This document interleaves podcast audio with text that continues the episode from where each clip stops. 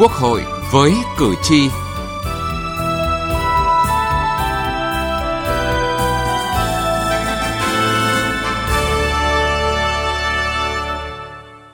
quý vị và các bạn, kỳ họp thứ tư Quốc hội khóa mười lăm đã thành công tốt đẹp. Cùng với công tác lập pháp, nhân sự, quyết định những vấn đề quan trọng, một lĩnh vực thu hút sự quan tâm của cử tri và được đánh giá cao, đó là công tác giám sát. Quốc hội đã tiến hành giám sát tối cao việc thực hiện chính sách pháp luật về thực hành tiết kiệm chống lãng phí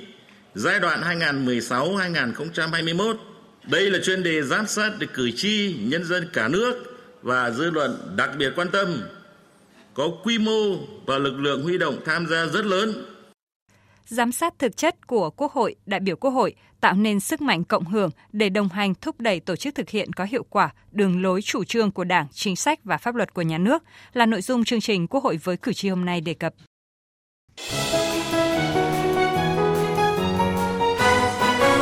Cử tri lên tiếng.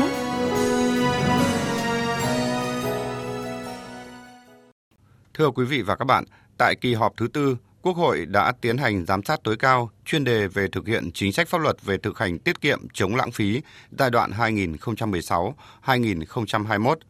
Một cuộc giám sát tối cao có quy mô và huy động lực lượng tham gia rất lớn. Đây là nội dung được cử tri rất quan tâm bởi tình trạng lãng phí kéo dài đang như những tổ mối hàng ngày làm rỗng thân đê, gây thất thoát ngân sách, ảnh hưởng trực tiếp đến cuộc sống của người dân. Với việc đổi mới trong cả cách thức và nội dung, cuộc giám sát đã được cử tri đánh giá rất cao. Đợt này là Quốc hội quan tâm tới tiết kiệm phòng chống lãng phí là điều rất là lớn. Thì chính cái này thì đất nước và dân tộc mình mới giàu được. Mỗi một kỳ họp Quốc hội thì một lần đổi mới. Tôi rất là phấn khởi và càng ngày càng tin tưởng vào cơ quan đại diện cho ý chí và nguyện vọng của nhân dân. Là người theo dõi sát sao những hoạt động của Quốc hội, ông Nguyễn Túc, nguyên Ủy viên Ban Thường trực Ủy ban Trung ương Mặt trận Tổ quốc Việt Nam đánh giá hoạt động giám sát của Quốc hội đã đổi mới mạnh mẽ cả về tư duy và cách làm. Qua giám sát đã chỉ ra những bất cập trong quy định pháp luật và cả bất cập trong thi hành pháp luật. Đặc biệt với hoạt động chất vấn và trả lời chất vấn, bám sát những vấn đề đang đặt ra trong thực tiễn cuộc sống đã tạo ra không khí sôi nổi, thẳng thắn qua tranh luận tại nghị trường. Nhiều vấn đề khó, phức tạp đã tìm được phương hướng giải quyết. Điều đó càng cho thấy hiệu quả ngày càng cao của công tác giám sát. Quốc hội tiếp tục có những cái đổi mới theo hướng là sát với dân, sát với thực tiễn cuộc sống. Giám sát của Quốc hội hay là vấn đề chất vấn của Quốc hội tiếp tục cái Quốc hội quá trước nhưng làm bây giờ nó cương quyết, nó thiết thực hơn. Mình thấy mừng ở chỗ hay là cái không khí đấu tranh, không khí chất vấn này nó dân chủ và thẳng thắn hơn.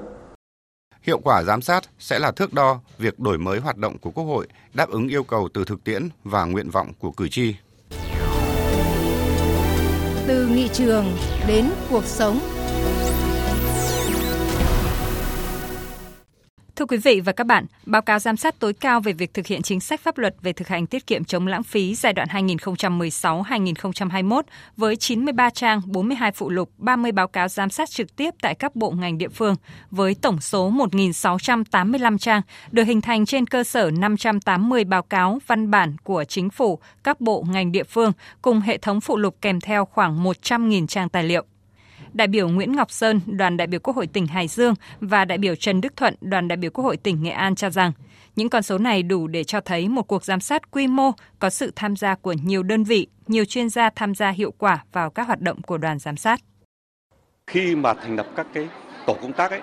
thì cái bộ máy nó được sử dụng rất nhiều các cái chuyên gia phát hiện ra được nhiều vấn đề để báo cáo với đoàn giám sát để rà soát. Trước khi mà đoàn giám sát chính thức làm việc với các cơ quan chịu sự giám sát, đặc biệt là các địa phương và các bộ ngành, thì đây là một cái mô hình rất hiệu quả và tôi cho rằng là đoàn giám sát mà xuống đến địa phương ấy, thì cái việc này bản chất nó cũng sẽ tiết kiệm được rất là nguồn lực, nhiều nguồn lực. Cán bộ chuyên gia ở các ngành ấy, thì đã phát huy tổ chức trách nhiệm, đã đóng góp được nhiều cái ý kiến cho đoàn giám sát, giúp cho là uh, Quốc hội có cái đánh giá khách quan toàn diện.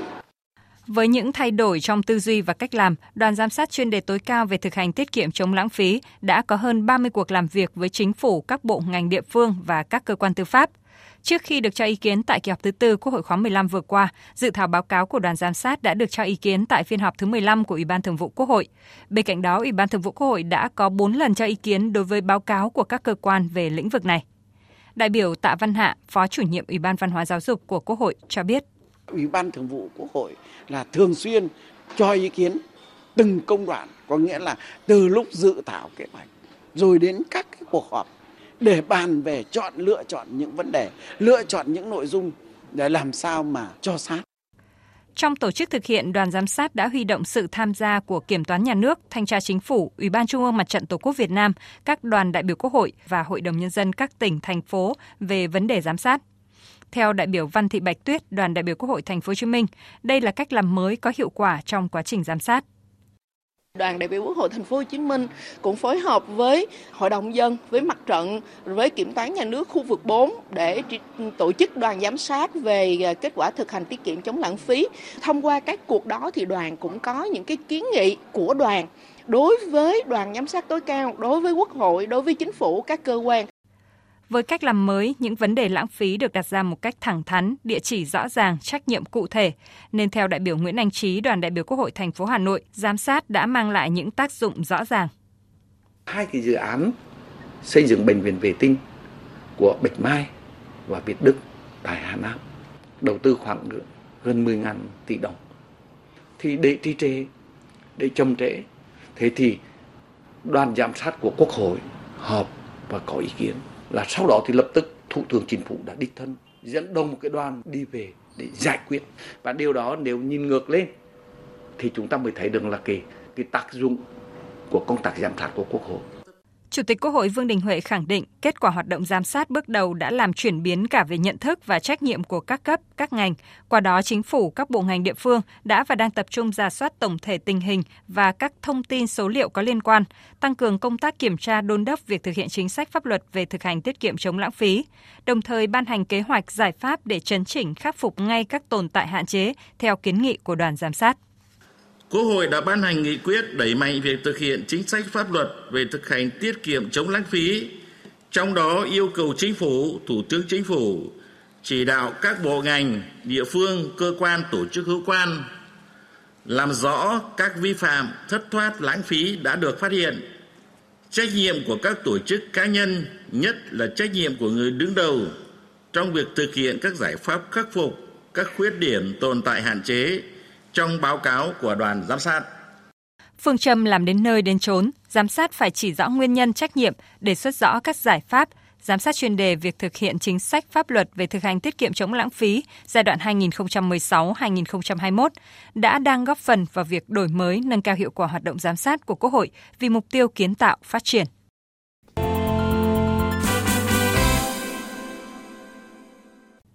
Thưa quý vị và các bạn, nghị quyết đẩy mạnh việc thực hiện chính sách pháp luật về thực hành tiết kiệm chống lãng phí đã được thông qua với bốn trăm tám mươi bảy trên bốn trăm tám mươi tám đại biểu tán thành và các đại biểu Quốc hội đều kỳ vọng việc thực hành tiết kiệm chống lãng phí sẽ có những chuyển biến tích cực.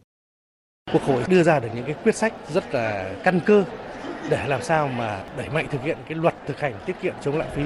trong cái thời gian tới trên tất cả các phương diện. Từ cái vấn đề là hoàn thiện thể chế, luật pháp, cơ chế chính sách, định mức tiêu chuẩn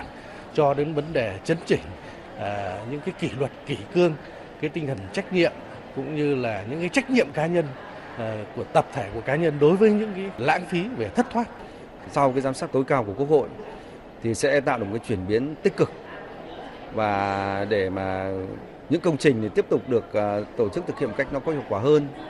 đặc biệt là những cái công trình trọng điểm quốc gia. Thực hiện có hiệu quả và đi vào đời sống.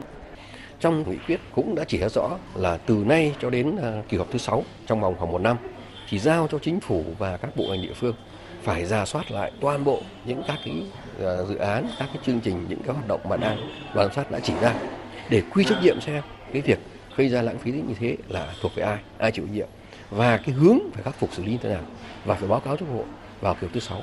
Như vậy tôi cho rằng là, là sau giám sát đã yêu cầu và các cơ quan có trách nhiệm phải đi đến cùng là đánh giá lại, quy trách nhiệm và tìm ra cái hướng khắc phục và phải báo cáo trước Quốc hội. Sau đây, chúng tôi xin tóm lược một số nội dung đáng chú ý trong nghị quyết. Từ năm hai nghìn không trăm hai mươi ba phát động trong toàn quốc cuộc vận động về thực hành tiết kiệm chống lãng phí, Chính phủ tổ chức phong trào thi đua về thực hành tiết kiệm chống lãng phí trong sản xuất tiêu dùng ở mọi cấp, mọi ngành và trong nhân dân với chủ đề, nội dung, hình thức thiết thực hiệu quả. Kịp thời biểu dương khen thưởng nhân rộng các điển hình tiên tiến trong thực hiện tốt công tác thực hành tiết kiệm chống lãng phí.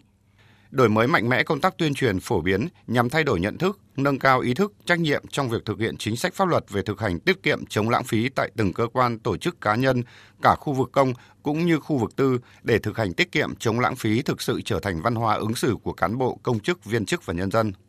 Tăng cường siết chặt kỷ luật kỷ cương, triệt để tiết kiệm chống lãng phí, nâng cao hiệu quả huy động, quản lý, sử dụng các nguồn lực của đất nước để phát triển nhanh và bền vững, nâng cao hiệu lực hiệu quả công tác giám sát, thanh tra, kiểm tra, kiểm toán, điều tra, truy tố, xét xử, thi hành án liên quan đến việc thực hiện chính sách pháp luật về thực hành tiết kiệm chống lãng phí.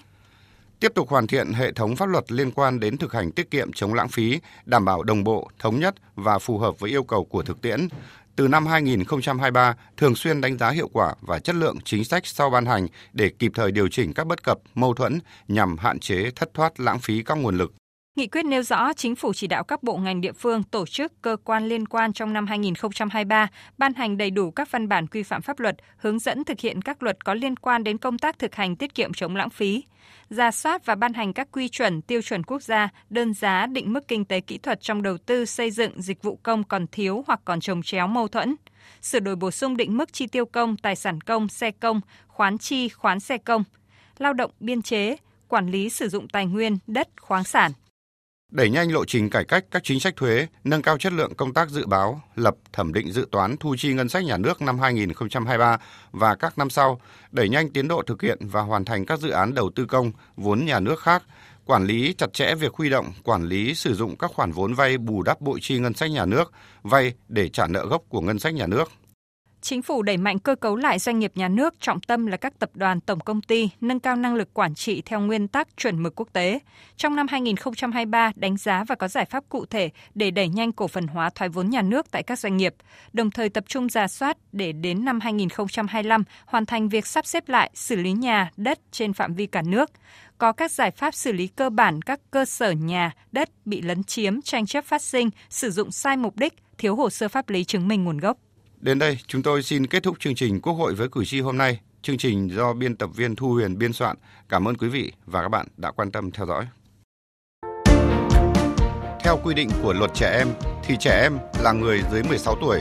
Trong đó có những trẻ em có hoàn cảnh đặc biệt như trẻ em mồ côi, bị bỏ rơi, không nơi nương tựa, trẻ em khuyết tật, trẻ em bị xâm hại tình dục, trẻ em bị mua bán, trẻ bị bóc lột.